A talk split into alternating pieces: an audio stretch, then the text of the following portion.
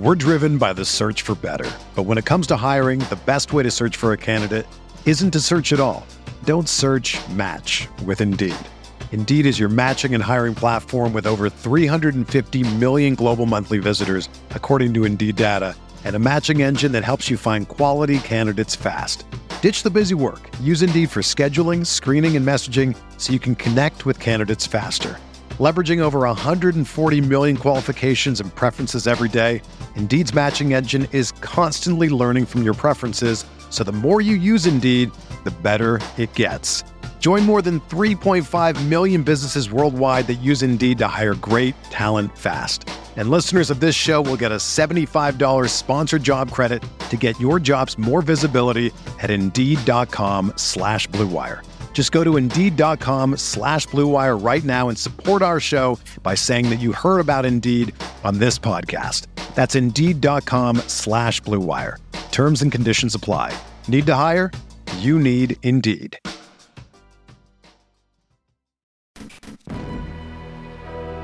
Oscar Robertson, Lou Alcindor. What a year it has been. The Bucks are the world champions. Moncrief going inside.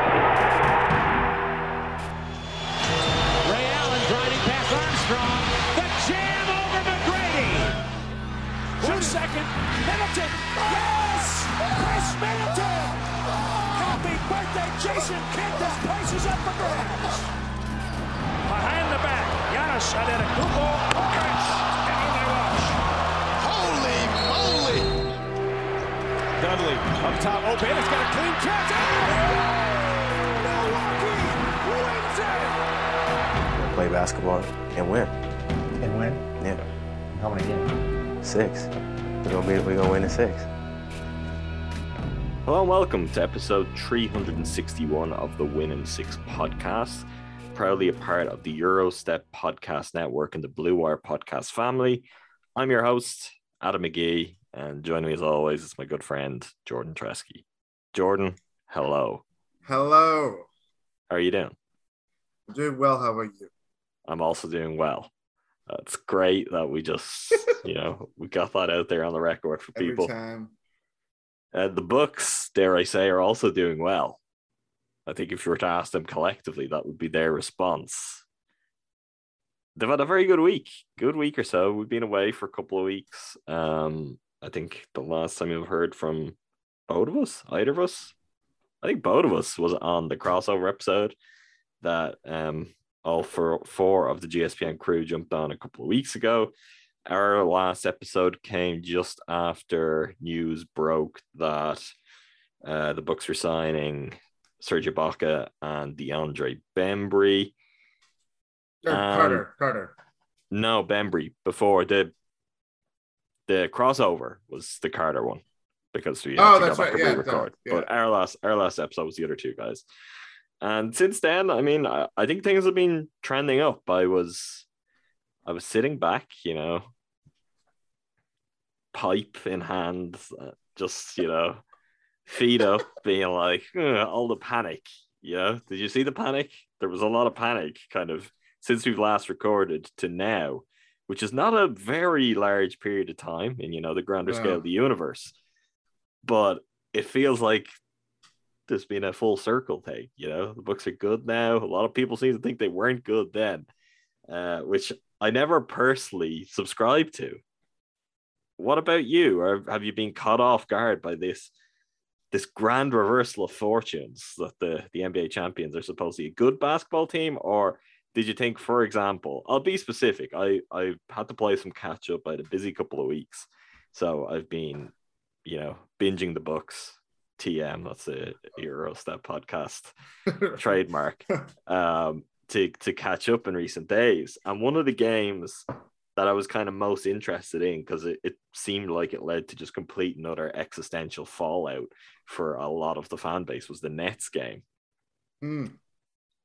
And I watched the Nets game, I was like, they were pretty good. Like the, the Bucks were pretty good. Nets were at full strength. Yeah, the Bucks blew that game. Kind of the sort of thing you see happen a lot over the course of an 82 game season. And in any one game, I wouldn't put a whole lot of stock in it. And I thought there were certainly some of the signs that have carried on since that of just important Bucks players clicking a little bit better, the team maybe finding more of a rhythm, more of an understanding. So to me, when I was watching that, I was like, there are some signs of good stuff here. And this would definitely not have led me to be concerned. But I don't know where you were at with all of that. Um, I'm trying to because that was a good that was Bobby's career night, right? It was.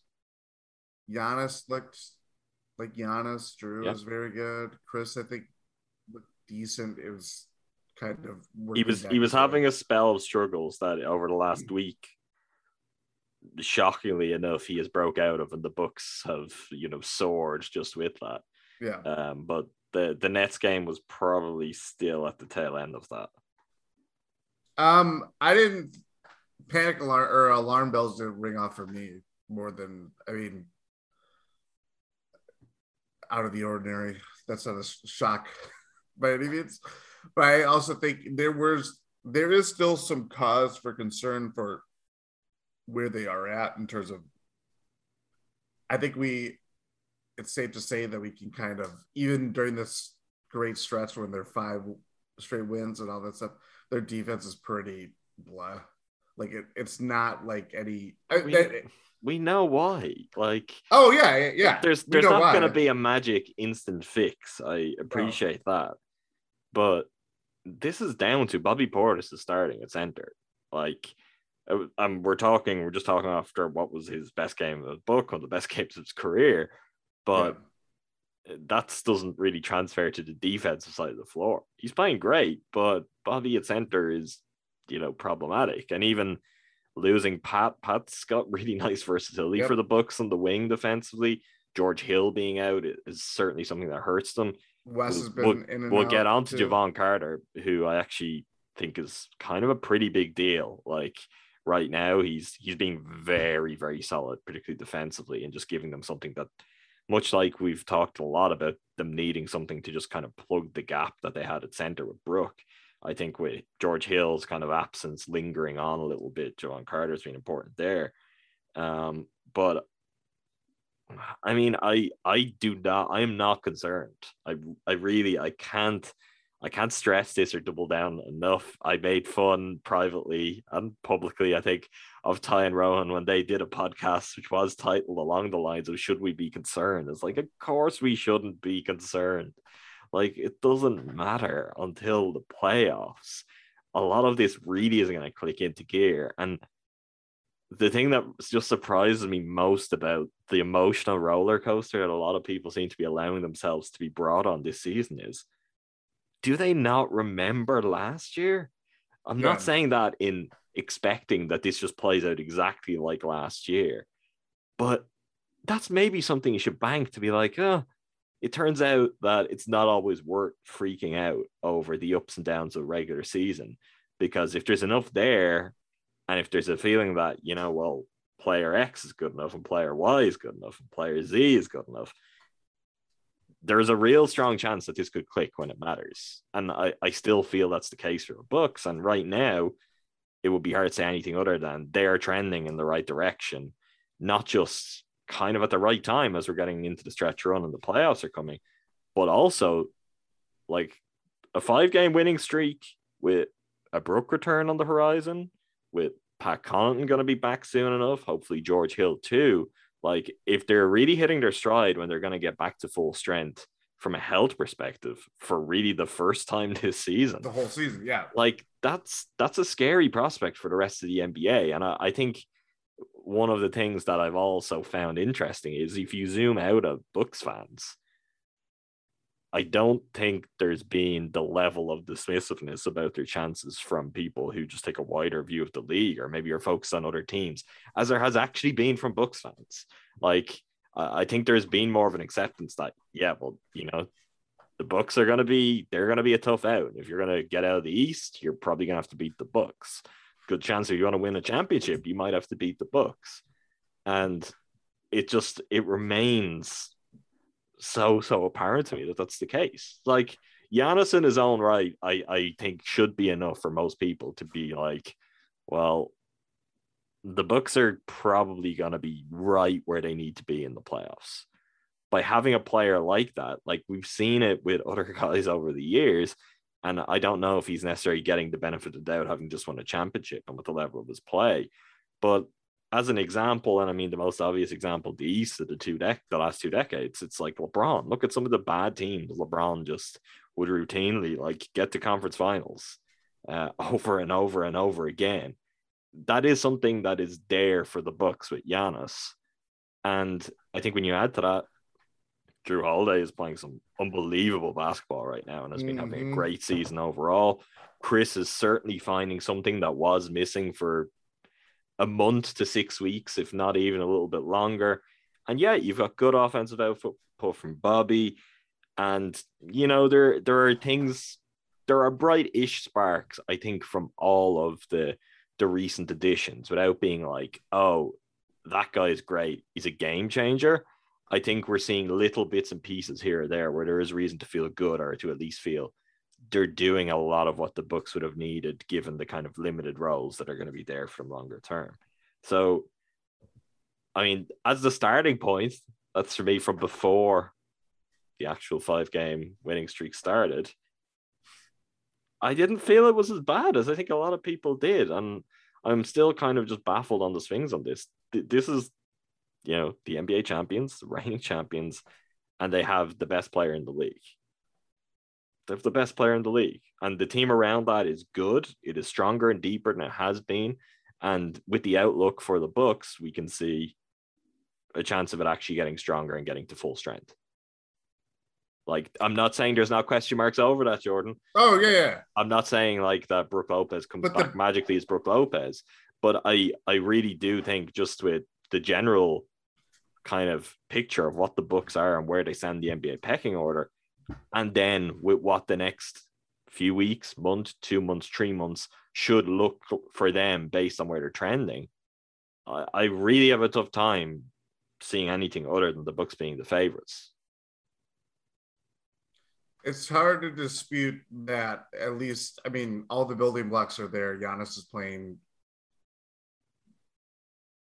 maybe the best he's ever played, um, which I don't intend to be a hot take, but like that is where it's trending right now. That's Um, he kind of did the great thing with him is every passing Every- week Yeah, is the best he's ever played, which is not something most people tend to do, but he just constantly gets better. Um, I think we could say the same thing about Jrue Holiday, though. I mean, Mhm. he's been spectacular all year long, but even more so as the year has gone along. I mean, Khris, yeah, he's gonna have his ups and downs like any player, and obviously his downs are more heightened based on uh, social media reaction for whatever reason that is. Um, but he put down 44 points against the Suns in a huge win at home. Um, the Heat game comes up really big again.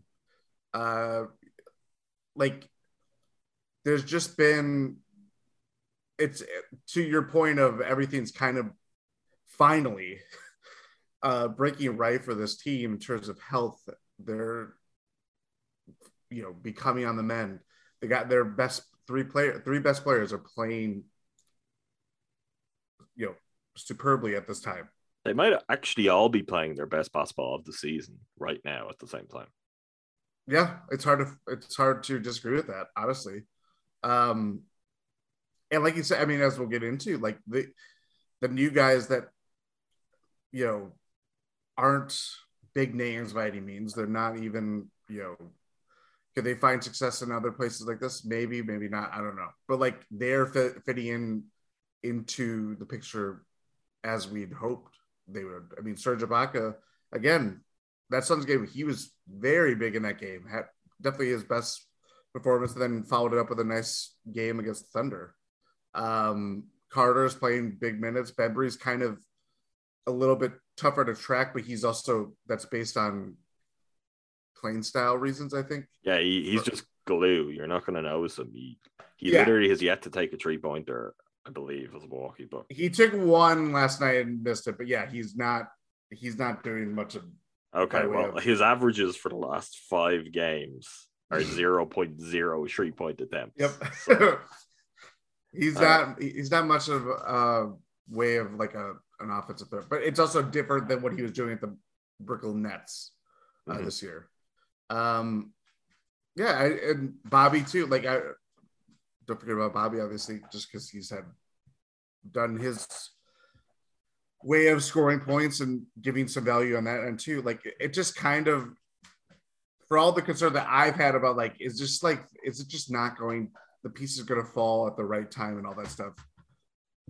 Where I was like a couple weeks ago, um, it does feel like the sun is starting to shine a little bit more. That it's not as cloudy as it was, and they're doing this against good teams. Like Yeah. that, I like I know we. It's like oh the schedule's going to get harder and harder. well, they've come But through one of the spells that made, you know, toughest remaining schedule. Like, I don't know if that's actually still the case now, having come Yeah. through the past week. And some of their, po- I mean, all those Bulls games were backlogged to the second half of the year, and the Bulls are sliding right now. Like the the East is kind of shaky out in a way where, yeah, we there's the Philadelphia's of the world, there's the Heat, obviously, but things are kind of just, it's not as um jam packed anymore. there are a lot of teams on the slide in the, the middle of the pack. The Celtics are really the only exception to that. Like the Yeah, Cavs a are kind of in free fall. Uh, Yeah. The Bulls are in free fall to like become the middle of the pack. Yeah. Uh, that that 0 for 14 against the top three teams in both conferences is absolutely mind blowing. I still I'm dazed thinking about that, how that's even possible, how you don't just by accident win one of those games. Well, especially when think of all the things that have disrupted the season and they have not built or beat a team that could have had, you know, eight players dressed because there's COVID losses or injuries or anything like that. It's wild. You're talking about like a seventh of the season nearly that they've just lost all those games because they're against good teams. That's a really bad sign too. Like just if it's the teams with good players and good It's a, coaches it's a, it's just good players, routinely but beat you, that's not ideal. It's good players that outside of DeRozan haven't won anything of substance. I mean, at least like DeMar DeRozan went to a conference finals in during his time with the Raptors. But like Zach LaVine, Nikola Vucevic, Lonzo Ball, um, who else am I missing? They, I mean, Dosunmu is a really good rookie, but he's a rookie. Like, it's a kind of like it's this team that like that's the Bulls talk. It does not matter. Can I can we go to the defense for a moment? Because you brought up the defense, and I think it's an understandable concern for anyone who watches the team. But I've got a very simple question for you. Very simple. Is the Bucks defense better or worse than it was last season? Worse. It is not worse. They have a better defensive rating this season than they had last Are you serious? They're one point per 100 possession better off defensively this year than last year. And I honestly, I don't think people remember what the defense looked like in the regular season last year and just what the team True. looked like. Like this, I, I don't know. Maybe it's because of the way I'm watching games, which is rarely It's live. certainly the way that the the season ended and how they eventually won the championship. That clouds. like, like I, we were we went down the road of like absolute un unbelievable defense in the regular season. Number one defense in the NBA by a mile. Teams just not able to score them, and then it gets to playoffs. That doesn't matter. Like they're two different things, but the Bucks both in an NBA sense they rank slightly higher. They they're also I think you know they're closer to closer to the best defense in the league relatively this year than they were last year. But yeah, they have a 109.7 uh, uh, defensive rating this year, and last year it was 110.7. So the actual difference, like if we're talking about where their net rating was last year to this year, is their offense. And their offense right now is looking supercharged all of a sudden. And I really think that's important. And that was the story of last season. You compare it to they had done the thing of, oh, we're a great defensive team and we have the right defensive players that could stop anyone. And that do, does matter. And it certainly did factor in when the playoffs come around, you're playing against certain teams. It's not entirely the story, though, of how the Bucks navigated their way through the playoffs in their entirety. there were parts of that too that were about winning with your offense. And in years past, it was something they just would not have been capable of doing. And last year they were. So there is a balance there. But yeah, I just think that's interesting because there is a lot of like, oh, their defense, their defense. Like uh, the defense is better than last year when they went on to win an NBA championship. And they don't have Brook Lopez right now. I mean, that is part of the gamble that they made this offseason with prioritizing signing Bobby over PJ. If, I mean, it didn't have to be that way, but that's essentially the, the bet that they made. But also bringing in a guy like Grayson Allen and, you know, subsequently extending him, they wanted more high level offense. I mean, for as good as the playoff run was last year and everything that, you know, the excitement and just triumph that it was, I mean, I rewatched some of those clips recently, and it's like, oh, it's really bogged down. Yeah, like but, you can only rely on Bryn Forbes making six threes in a playoff game so much when he's you know playing ten minutes. Well, come on, they only relied on the once. I know, but you but you know what I mean, like which was a good thing because you would not have yeah. got it more than once. Um, but they needed certainly needed more.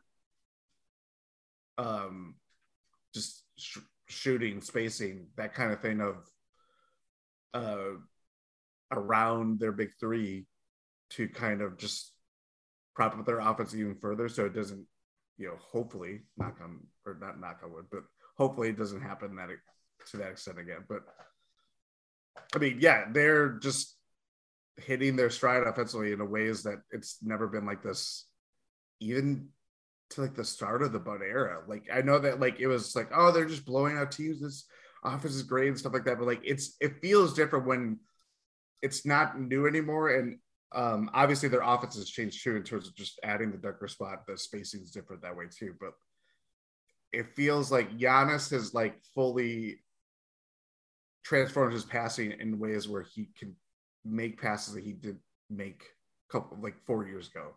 Khris, Jrue, obviously meshing all that together um it just i don't know it feels a lot different in obviously great ways that their offense has just become right now uh they're you know uh the leading example of why they're doing so well but like it's i don't know it's very it's very good to see we're driven by the search for better but when it comes to hiring the best way to search for a candidate isn't to search at all.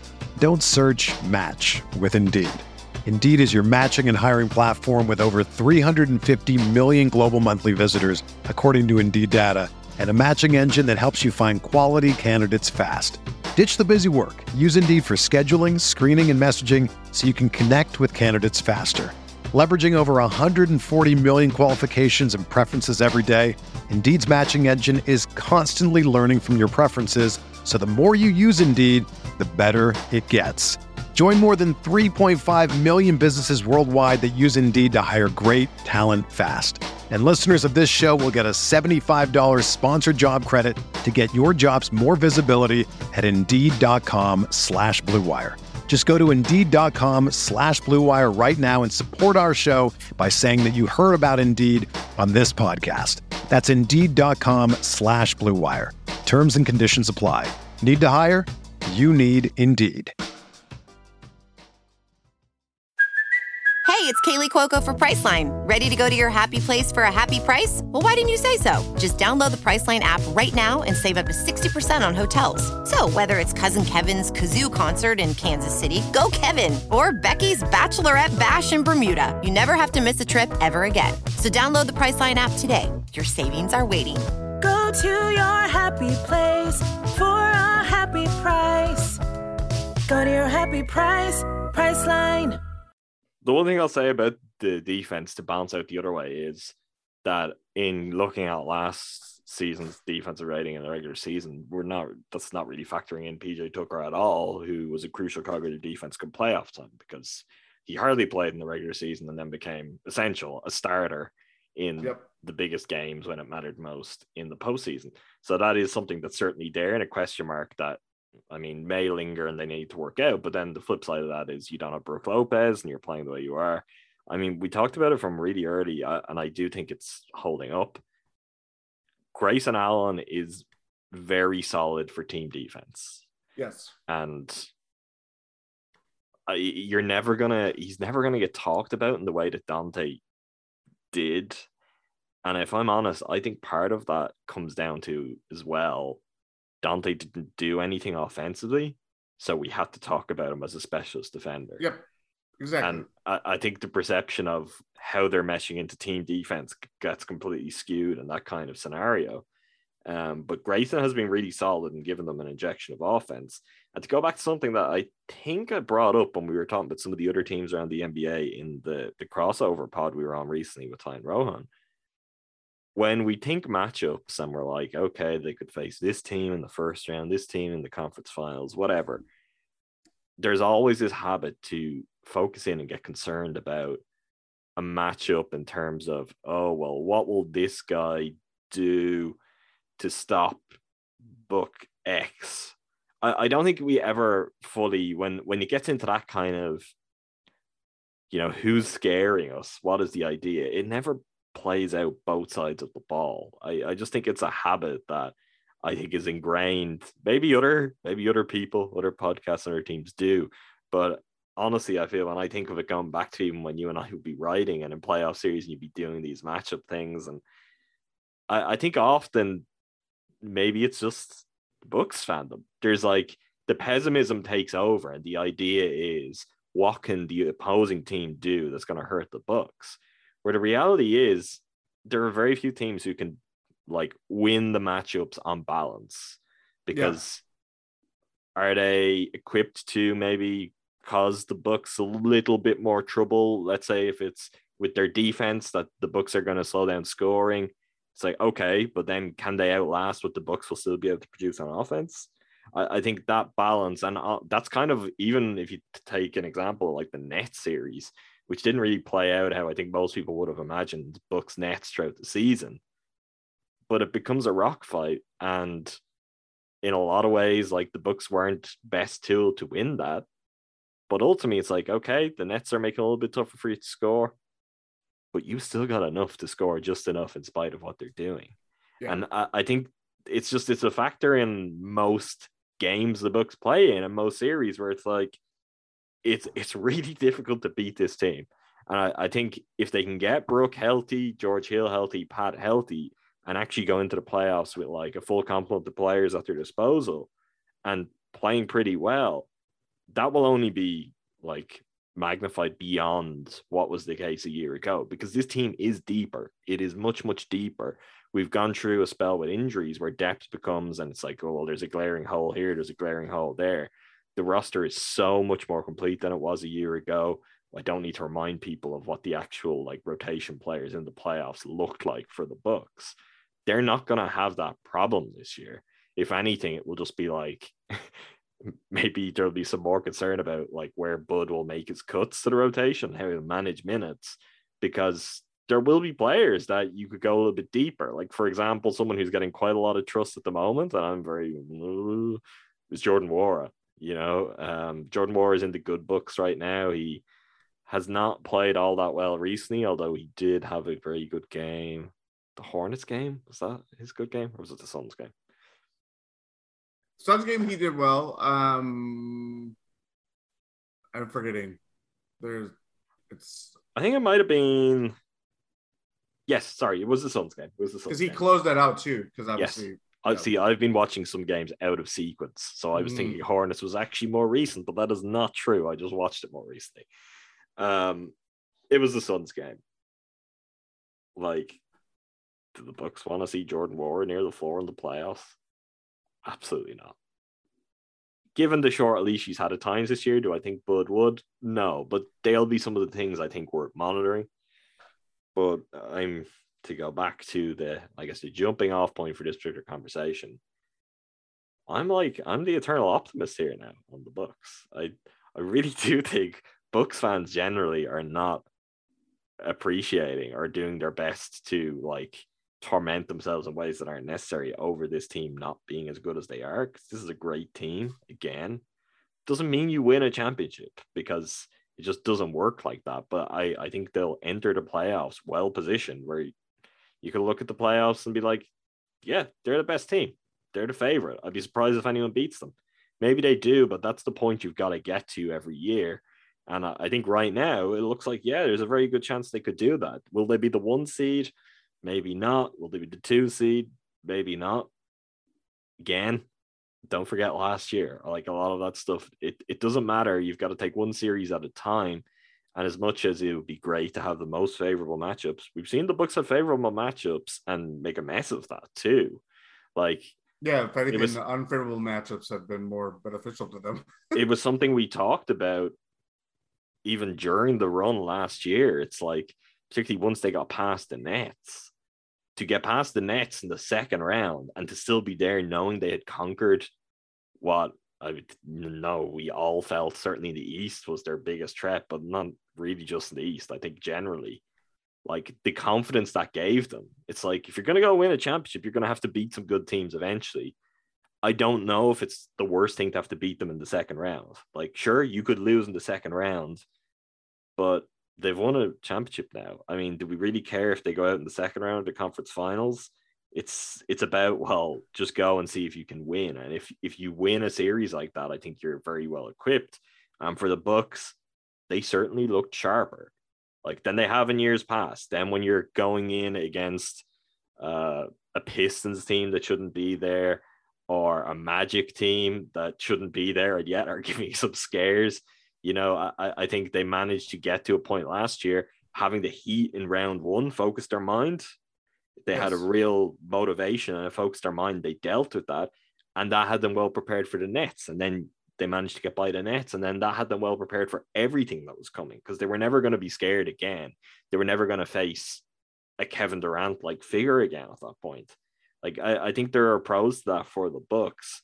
like sure if you can find a way where it's going to break and you got the Cavs or the Raptors in round one and then the Bulls and the the second round like in theory that might sound better to people but ultimately if you're going to win a championship you're going to have to beat these teams and to me goals are not now we're so far beyond the point where the matchups would matter that much because really we just want to see them win a round, which was the story for a very long time. Yeah. Can they get out of a round? we're past that. So it's if you're gonna have to win, you're gonna have to beat them all anyway. Like you can't necessarily trust others to take care of your business for you. You can break that way. We saw it happen last year when the Hawks beat the Sixers. But I think you just gotta be like, we're good. We believe in ourselves, which seemed to be the shift the organization made last year. And we'll take every series on its merits and back ourselves. let's talk about some of the new faces and how they are fitting in. Um, uh, you mentioned Serge Ibaka, and I think Serge Ibaka is an interesting one because he is not wowing me by any stretch of the imagination. The numbers are actually not good. Um, even over the last five games, he has the worst net rating on the team by quite a long way.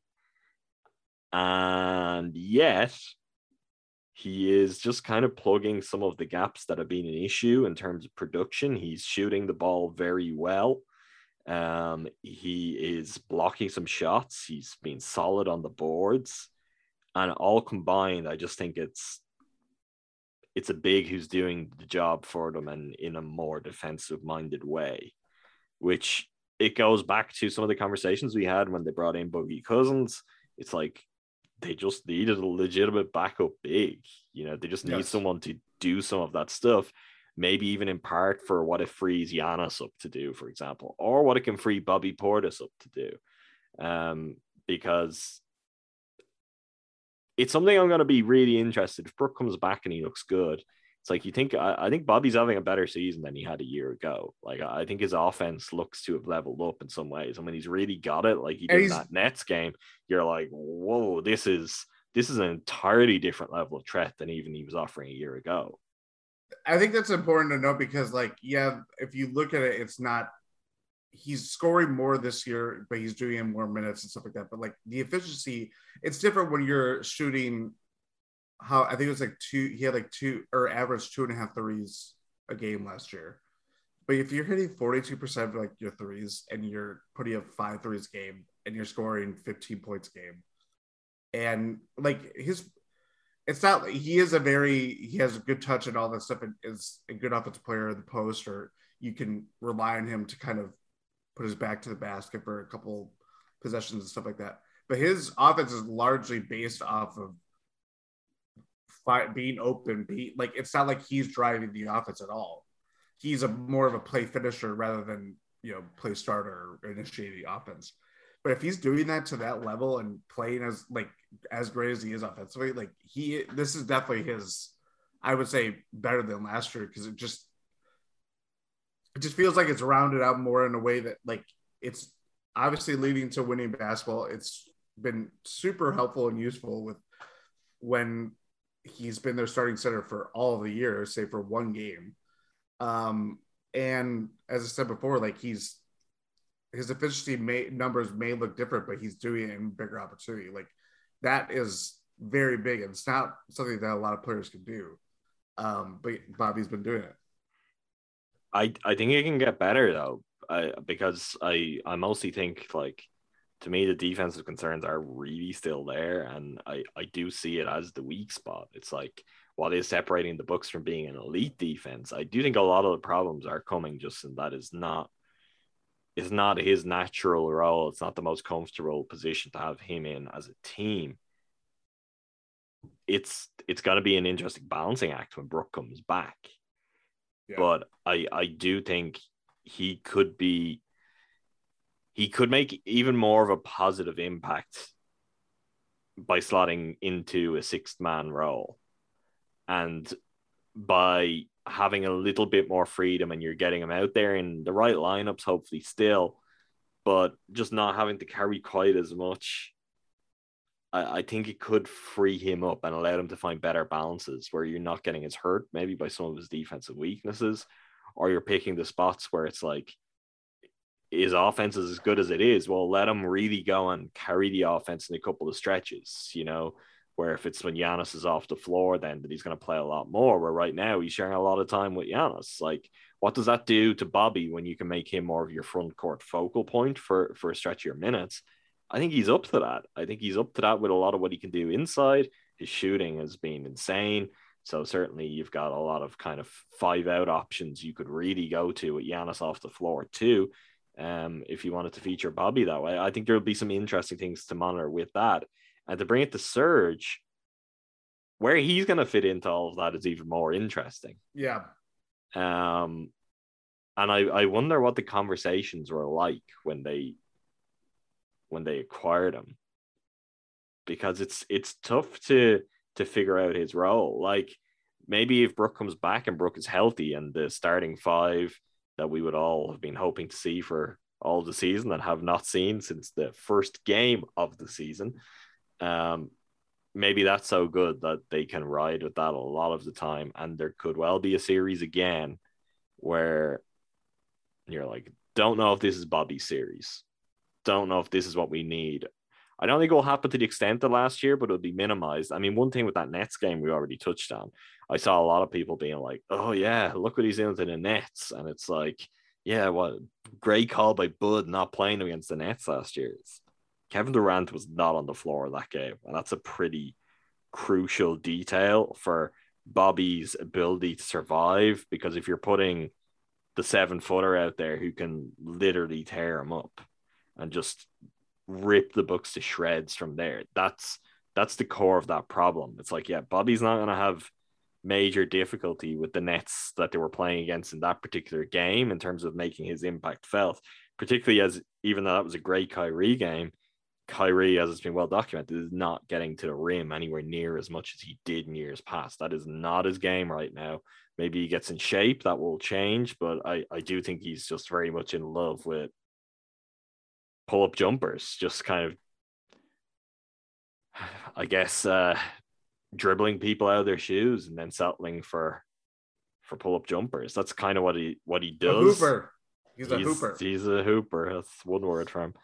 Um, it's what he does and what he does about as well as anyone in the NBA. But yeah. that's not going to kill Bobby Portis in the same ways that some of the other things that Durant brings to the team or that Durant and company. It's like the look of that Nets game was very different. I think a lot of people put stock in that, but I think if you got a a healthy full strength Nets, which major question marks over that for a lot of reasons still in the playoffs, I'm not entirely sure how much will have changed with Bobby. And and even more like if say if Ben Simmons was playing and able to do something, if Bobby was seeing some Ben Simmons on him defensively, that would help him help Bobby out more than anything. Seeing Ben Simmons defensively? Or not def- well. I know it. I'm. I. I'm talking. yes. Yes, I'm talking about Ben Simmons' defense. I'm not talking about Bobby having to guard Ben Simmons. Obviously, you or I could guard Ben Simmons a lot of the time. Um, that's that's not remotely true. That's a joke, just to be clear. Um, but I I mean more. That might be an interesting like matchup wrinkle that if the Bucks were like, oh, we believe in Bobby and his offense winning out this year, that I think Simmons could be something that the Nets would throw at him. For example, now they may just be preoccupied otherwise, and they may need Simmons to defend Giannis, for example. Um, but it's that's where to me it's it's interesting, and every time I'm watching Serge, and I think he's doing a very fine job of just kind of filling in what they need in terms of a backup big and giving them some block, some shot blocking, some rebounding, solid defense. I, one of the things that strike me most is I feel he is very slow, and I feel his whole game moves in slow it's motion. Certainly, it, it- There are nights where he's he can pop, like he can make blocks that we've associated with Serge Ibaka like ten years ago. He can he can do that from a standstill. I think any night. Yeah. but I It's when you get him in moving. space kind it's a problem. yeah, he's either reading, do I try to close down the ball handler or do I pop back? Like he doesn't have that same level of athleticism or uh, dexterity as a defensive player anymore. Um, but that's where it gets really interesting because I do think like for all the questions of like what how does Bobby fit into you know various rotations come playoff time depending on what the matchup looks like? The biggest difference obviously this is no shock. Um, if you've watched the bucks this year compared to last year they don't have a pj tucker. They don't really have that like four slash five guy that can kind of be very defensively malleable obviously um but just give it's not even just that it's just like yo, you're relying on guy like Pat Connaughton is to have to play a lot of the minutes at the four when they go small. DeAndre Bembry is going to have to do the same. Wesley Matthews might have to do the same. Like those are small guys. That's really small. and we've seen their troubles with, you know, rebounding this year, certainly compared to the high standards that they've set for themselves over the last few years. A lot of that's obviously helped or not helped. Um, has been hurt because Brook is just a big body that can just clear out people. Um, but they just don't have that kind of collective size that they would have had with like obviously PJ being he was the the standard bearer and you watching that Heat game last week, you just saw just what he was doing for the Heat and how he would extend possessions or how he would clear out Giannis from kind of getting an easy tap back or play, uh, put back opportunities like that. And I think that's where it'll be interesting. Where if you're not, if if they're gonna have try to have roles for all three of Bobby, Brook, and Ibaka in playoff rotations, Bobby's gonna have to play some four minutes at the four, obviously, which is suits him more to where he is at. That's But that's a they're like combinations that if you play like Cavs and you got a big ball, Yes. yeah, have Yeah. a big ball off. Uh, Which but- right now that would be the first round matchup as had, as it has been for much of the year. But and it- honestly, they might be well advised to try something as different as that because they have not looked particularly spectacular against the Cavs this year. Um, so, But even a team like my like I do think that is going to be useful against Miami because yeah, Miami is more athletic. they don't even have a real center though. That's the that's the thing though, is that like they can. I don't know that that I mean, as much um nervousness and tension will be brought about when if if and when they play the Heat in the playoffs. Like it is going to be really fascinating how that kind of shapes out that series because stylistically it, it will look very different, but like mirror each I- other. There's various- no there's no reason for nervousness.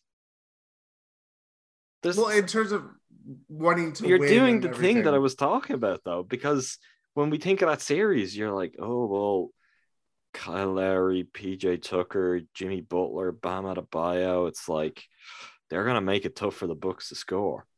Guess what? Having those players on the floor together makes it even tougher for the Heat to score. Like this will the Bucks won a game against the Heat last week. They had absolutely no right to win because the Heat are very much built in a way that Tyler Herro needs to be like an absolute superstar for them to win a lot of games. And he's not. Like that's not sustainable. I I would think over the course of a series, unless the Bucks laid an egg, which is possible. We saw them do it in the bubble against the Heat, where there's just much bigger problems with how the Bucks are playing. Barring that, I I honestly I don't think that's the concern. I'd be I will stick to what has been my line for quite some time, and certainly since the trade deadline. It's like I am exponentially more afraid of Joel Embiid and James Harden than I am of the Miami Heat because I think what the Heat could do very well is make it difficult for the Bucks to score. They are not going to have an easy time scoring themselves. Like there is a possibility that the Bucks could win the rock fight with them. Like, and that's that's always the thing I think that is just it's worth stressing, it's worth remembering is the Bucks can play a series that way and the Bucks can win a series that way. It won't be pretty. It will bring like in-game anxieties to oh they're finding it tough to, to score. This isn't how we're used to seeing them play, but it doesn't mean that they can't win those games. Like the Heat Yeah. do not have it all figured out offensively. No.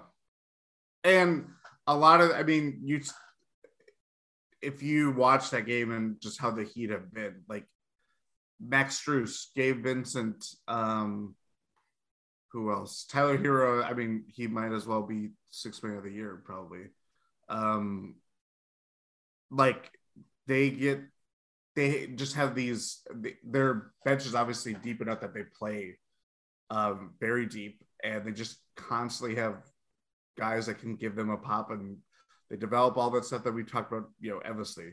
But like when it comes down to it, a lot of those guys are not going to play huge minutes. Herro being the biggest exception, obviously. Um, and If Gabe Yeah, it's- Vincent and like Strus are playing big minutes against the Bucks in a playoff series, the Bucks are going to sweep the Heat again. that might be. Seriously, I don't know. I don't. I'm not gonna say sweep, but I. if they're playing big minutes, if they're playing, if we're seeing those guys like 15 plus, and Spoelstra goes, Spoelstra goes deep. yeah, he goes and- deep. and he never never gets criticized for that in the way that other coaches um, may tend to get criticized. You are, you've hold, held on to that for like a year and a half. well, it was just weird because it was the whole narrative around the Bucks in the in the bubble series, and it's like well, the Heat are actually going He deeper. played more players than Has nobody knows that they're Yeah. actually playing more players and you know starters playing fewer minutes? This is a weird conversation we're all having. It's almost like that wasn't the problem. It turned out a year later, but he, he will go deep. So those kind of guys play. Like Yeah, if it's if it's a depth, a depth off, something we'll call it, a depth off. The Bucks might have the guys. The Bucks might have, you know, the they might have the numbers. I don't know about that. I wouldn't go that far.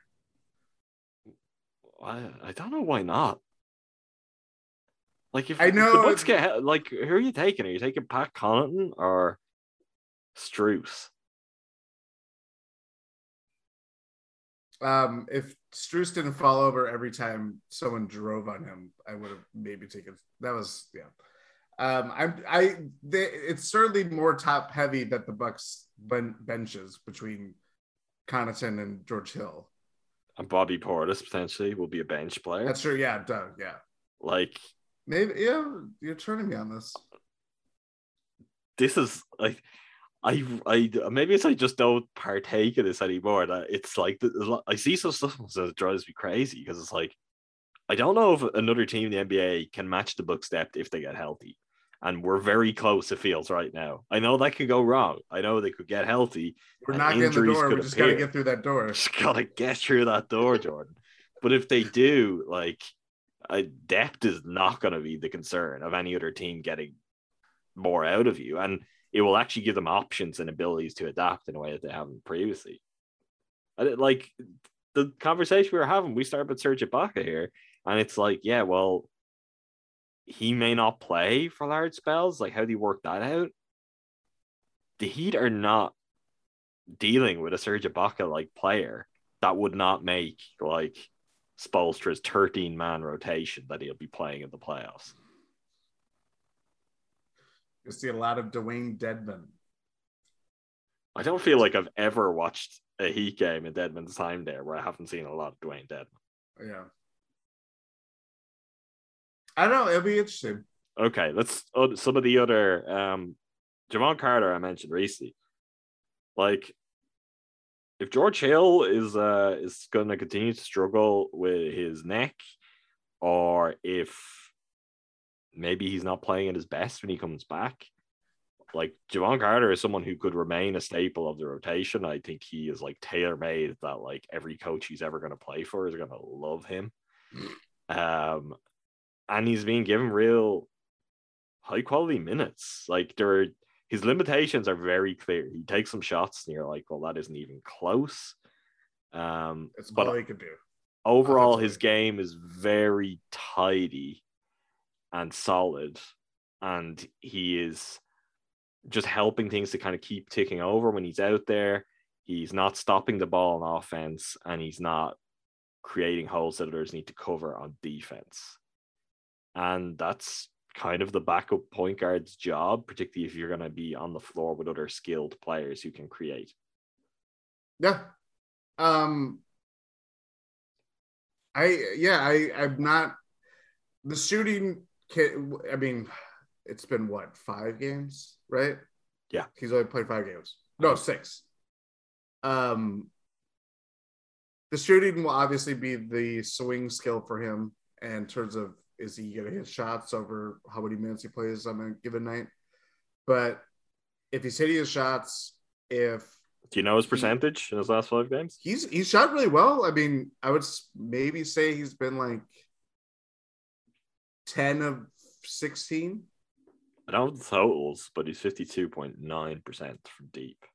I- I mean, he's hit some big shots against Thunder Suns, his former team. The Heat game, he can't. He came up big too. N- Nine Like, of se- nine of 17 from deep. nine of seventeen. I was off, off. Uh, um, Te- uh, like uh, totals is interesting. To simplify it, you got 10 rebounds, 10 assists. So you're not big, but two a game of each. He's only had two turnovers in five games as a book. That was actually you bring up a good point that wanted to mention at some point when um they got him is that yeah, you look at what he was doing at the Brooklyn Nets and all that stuff, and you could take it for what it's worth.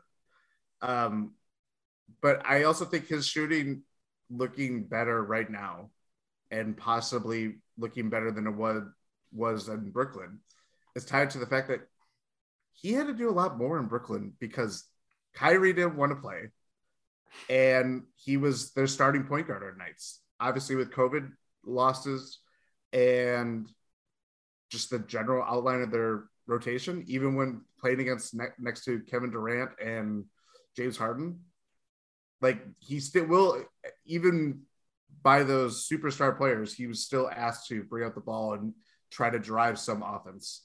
Whereas, yeah, he'll have some of those opportunities playing against or playing alongside Jrue, Giannis, Khris, and all that stuff. But I do think that is tied to if he can shoot better, he won't be asked to do as much offensively, and that's kind of exactly what the Bucks want out of it. It's not too dissimilar to George Hill, where George Hill can kind of do a little bit of everything. Jevon Carter is strictly a three and D player, just in a point guard body, and if he can bring both of those attributes, you're gonna live with that, obviously.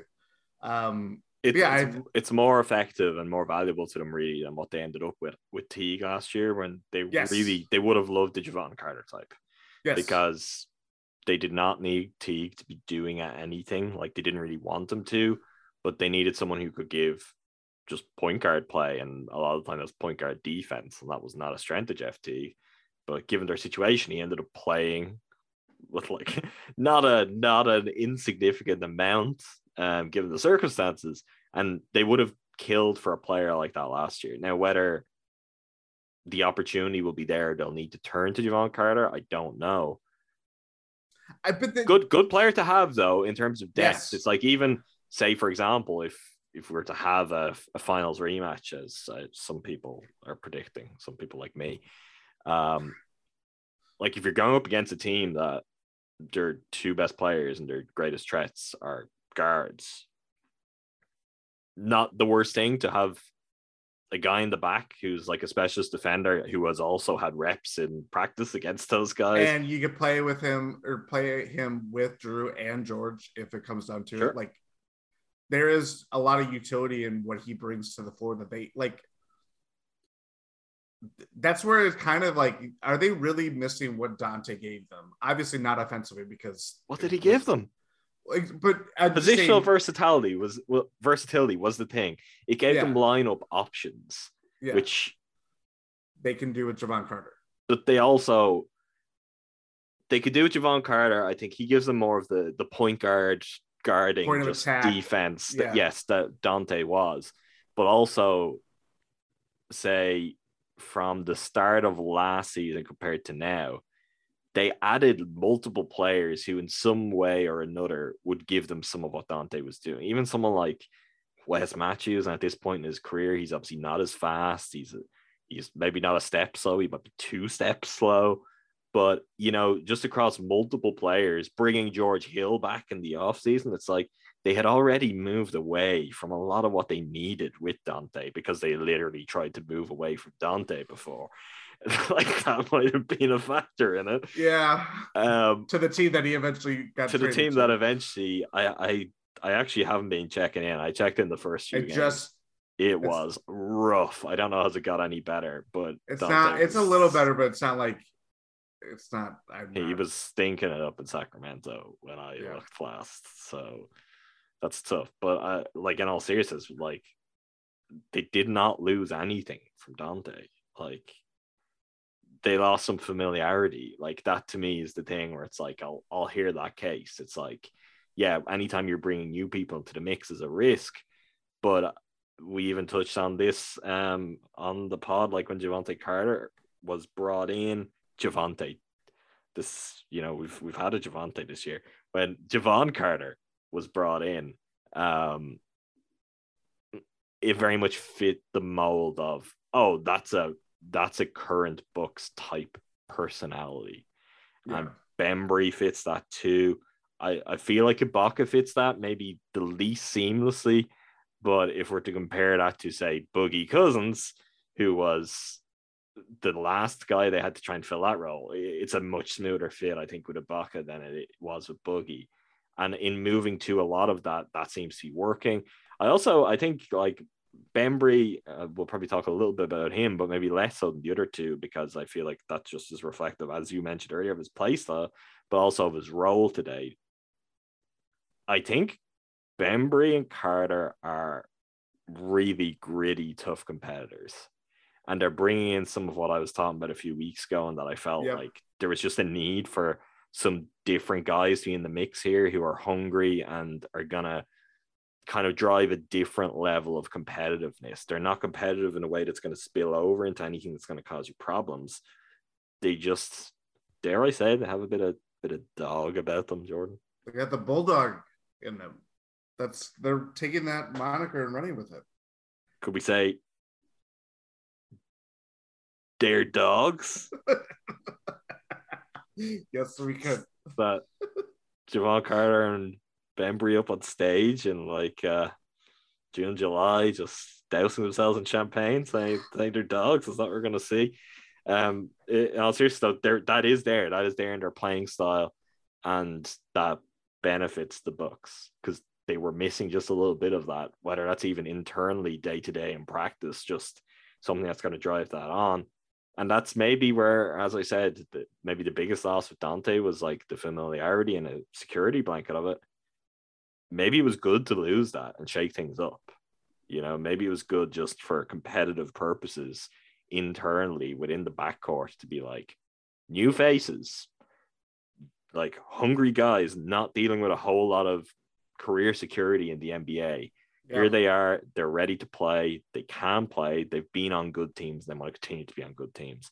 Let's see how that works out. And so far, uh, I think it's been pretty encouraging. And I, I do, Bembry in particular, I'm still very intrigued by what Bembry can be for the Bucks in the weeks ahead. I feel like his role could grow I'm already at a point where, in spite of some good Jordan Nwora stuff, I'd like to see a bit more Bembry.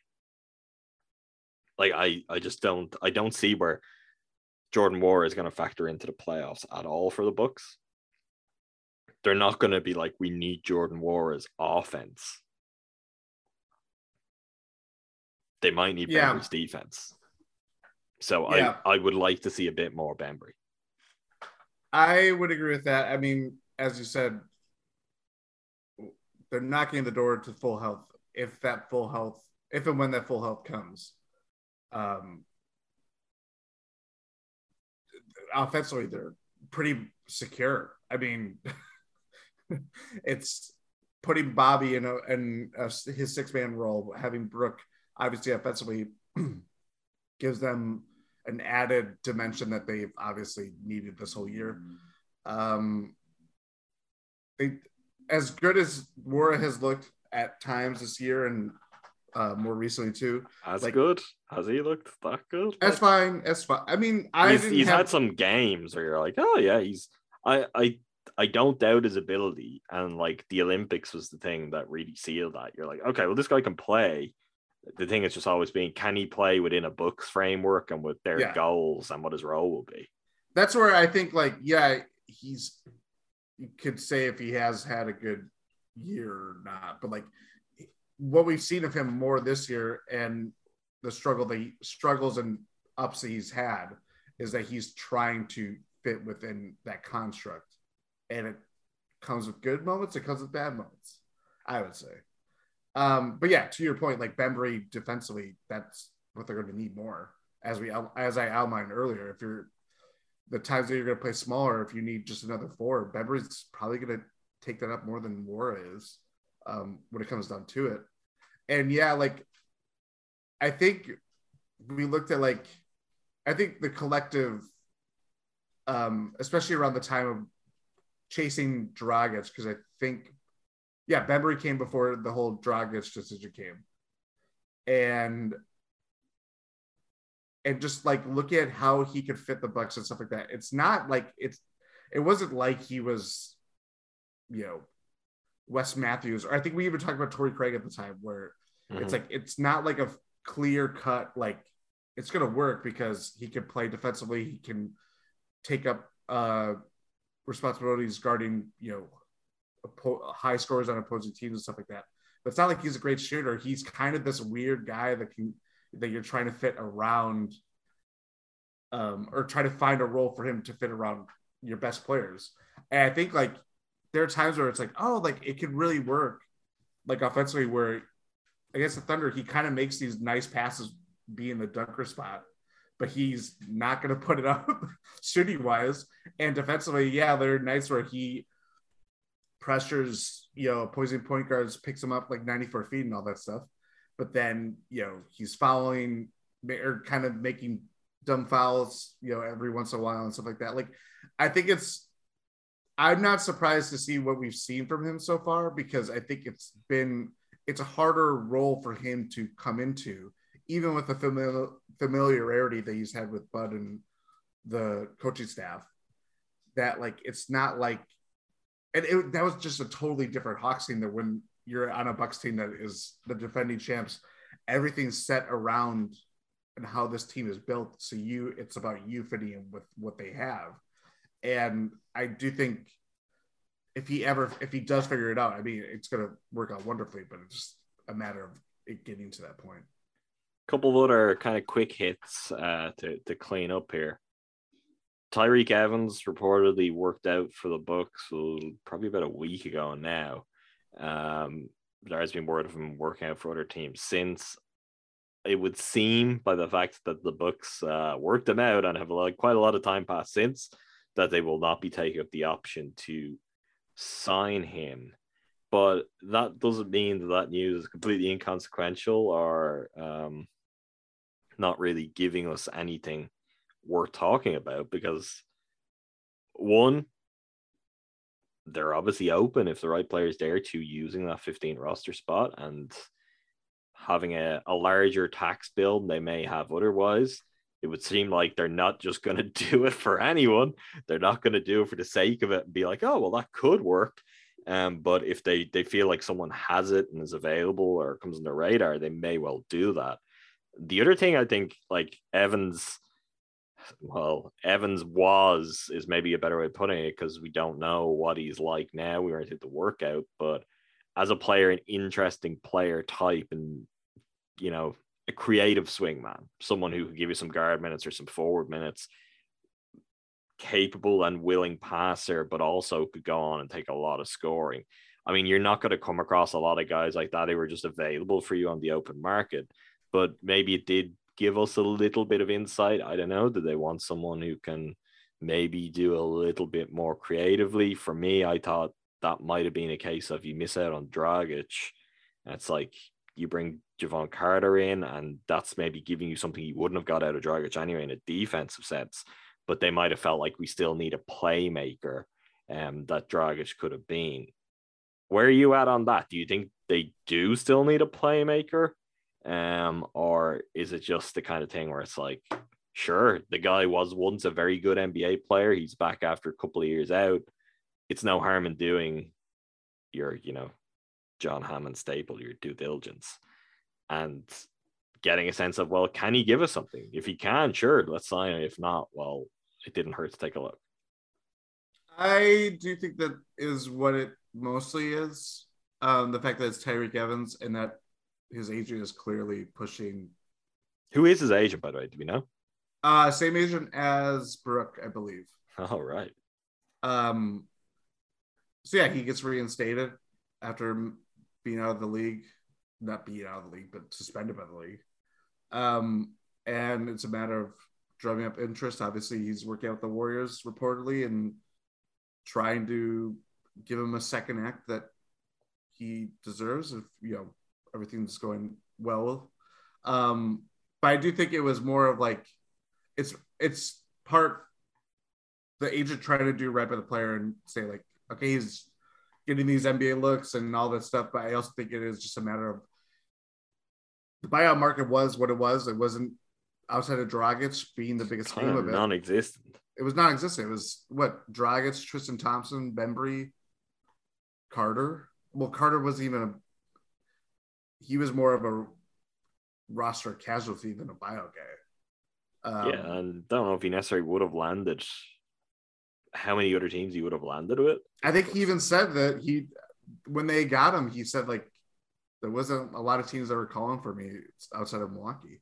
So yeah, like, um, pretty much you're looking at guys that are out have been out of the league or trying to get a call from the G League or you know within the herd, but like that's pretty much it in terms of that last roster spot. That's why I kind of always think that if push comes to shove, they're probably going to just convert Mamu, just how they did with Diakite. And Minutes have been maybe- tough for for the Sandman recently, though. Obviously, he played uh, a little bit last night, um, and that was his first time since the All Star break. Uh, Sounds the- right, yeah. I don't even think. Not sure if he was playing just immediately before that either. So it'd been a little. he had a while couple herd games too. Oh yeah, yeah, but- yeah, but yeah, for the Bucks, I don't. with the Bucks, it has it Been a has been while. it's been a while. Uh, obviously, Surge. That's a very logical explanation for that. Yeah. Um, he gave a great interview where he was taking credit for Giannis's improved shooting. So did you see that halftime interview he gave? I, I did not. Where Zora Stephenson asked asked him what she thought of it. Obviously, Giannis made his uh, don't know if it was a buzzer beater, but shot at the buzzer to close out the first half. And Mamu was like, "Yeah, I work on that with him, you know, every day before four games in practice. So he's really making some good progress. It was, it was like a coach's interview. It was great. Um, and someone forgot to turn Mar- Marques Johnson's mic off, and Marques Johnson was laughing very hard. He was enjoying that that Mamu was taking the credit for Giannis's improved jumper.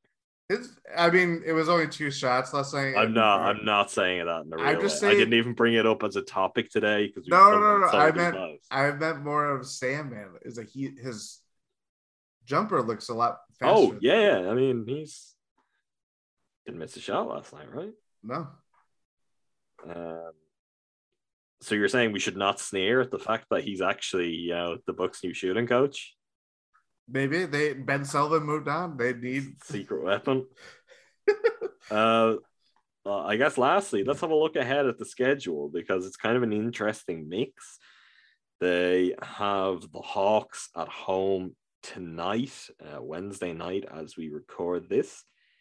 And then they go out west again. Four game trip out west. The Warriors, the Jazz, Ah. the, the Sacramento Donte DiVincenzo's, and the Minnesota Timberwolves. Do the Bucks actually win in Utah this year? No. the Bucks are never going to win in Utah. Like honestly, I don't. It's almost been as long as they hadn't won a game in Phoenix in like 25 years until like 2013. Well, you know, they got some of those back when it mattered most. Yeah, so exactly. That's, a good way to do that. Maybe they can get the Jazz in the finals this year. That would that would work if they decided to then finally win some games in Utah. Um, no, but what do what do you think, say about that five game stretch? We've got five wins on the bounce right now. Where are we going to get to? What's the what's the record for that ten game stretch going to be? So it's Hawks. Hawks, What's the order? Warriors, Jazz, Kings, Timberwolves. Well, I think it obviously stops in Utah. I think the, the streak stops in Utah. I mean, Golden State's been going through some rough They're patches. three and seven in their last ten. Yeah, I I think the Bucks probably beat the Warriors right now. and they still, I mean, Draymond, so he was targeting March 14th. I don't know, is that when they're playing them? Um, no, that is the game after the Bucks play the Warriors. They play the Warriors in the Ah. Um, and that's obviously a big piece for them, especially when it comes down to defending Giannis.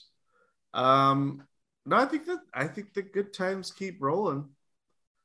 Um, I, I think they'll they'll go four and one over this stretch. I was gonna say I think four and one. Minnesota's Obviously. kind of losing in Utah, of course. Yeah. Minnesota's kind of a wild card too. They're a good team, because- but yeah, I, I think the Bucks. You know, maybe maybe we're we're getting a little too high on them right now. Nine and one stretch is it's, it's a lot at any time of year, but I do think they're in a good place. And dare we say, like over the course of that spell, like maybe maybe Brook Lopez is back. Maybe we see some Brook Lopez. I I, think w- they I wouldn't be shocked home- if they if they save that and we could possibly circle that Bulls game Tuesday, March twenty second. I would guess there's a good chance of that. But the the one other thing I will say with that, my counter to that, is Brook went on the last trip out west because his doctor was in California. True. He may Yeah. come on this West Coast trip. They play the Warriors.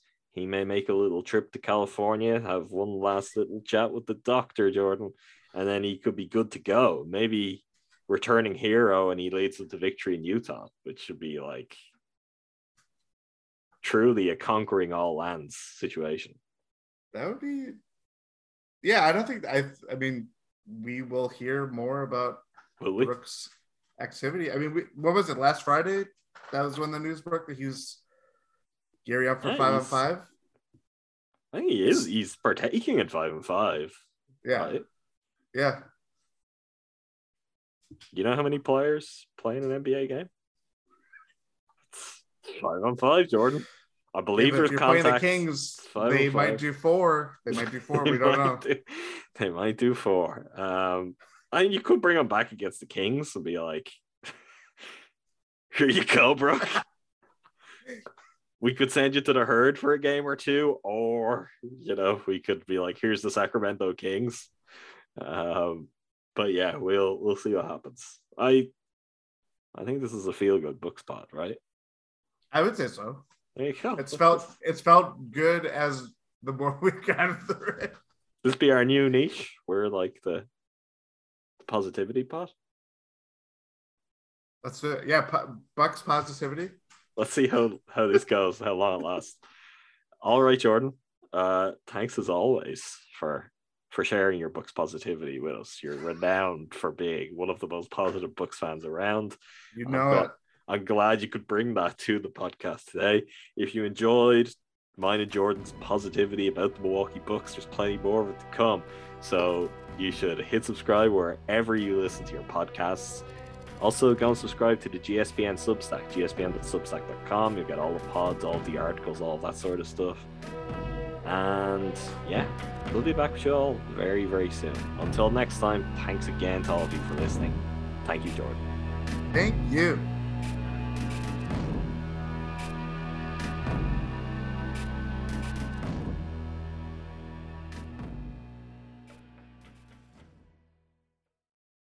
Everyone is talking about magnesium. It's all you hear about. But why? What do we know about magnesium? Well, magnesium is the number one mineral that 75% of Americans are deficient in.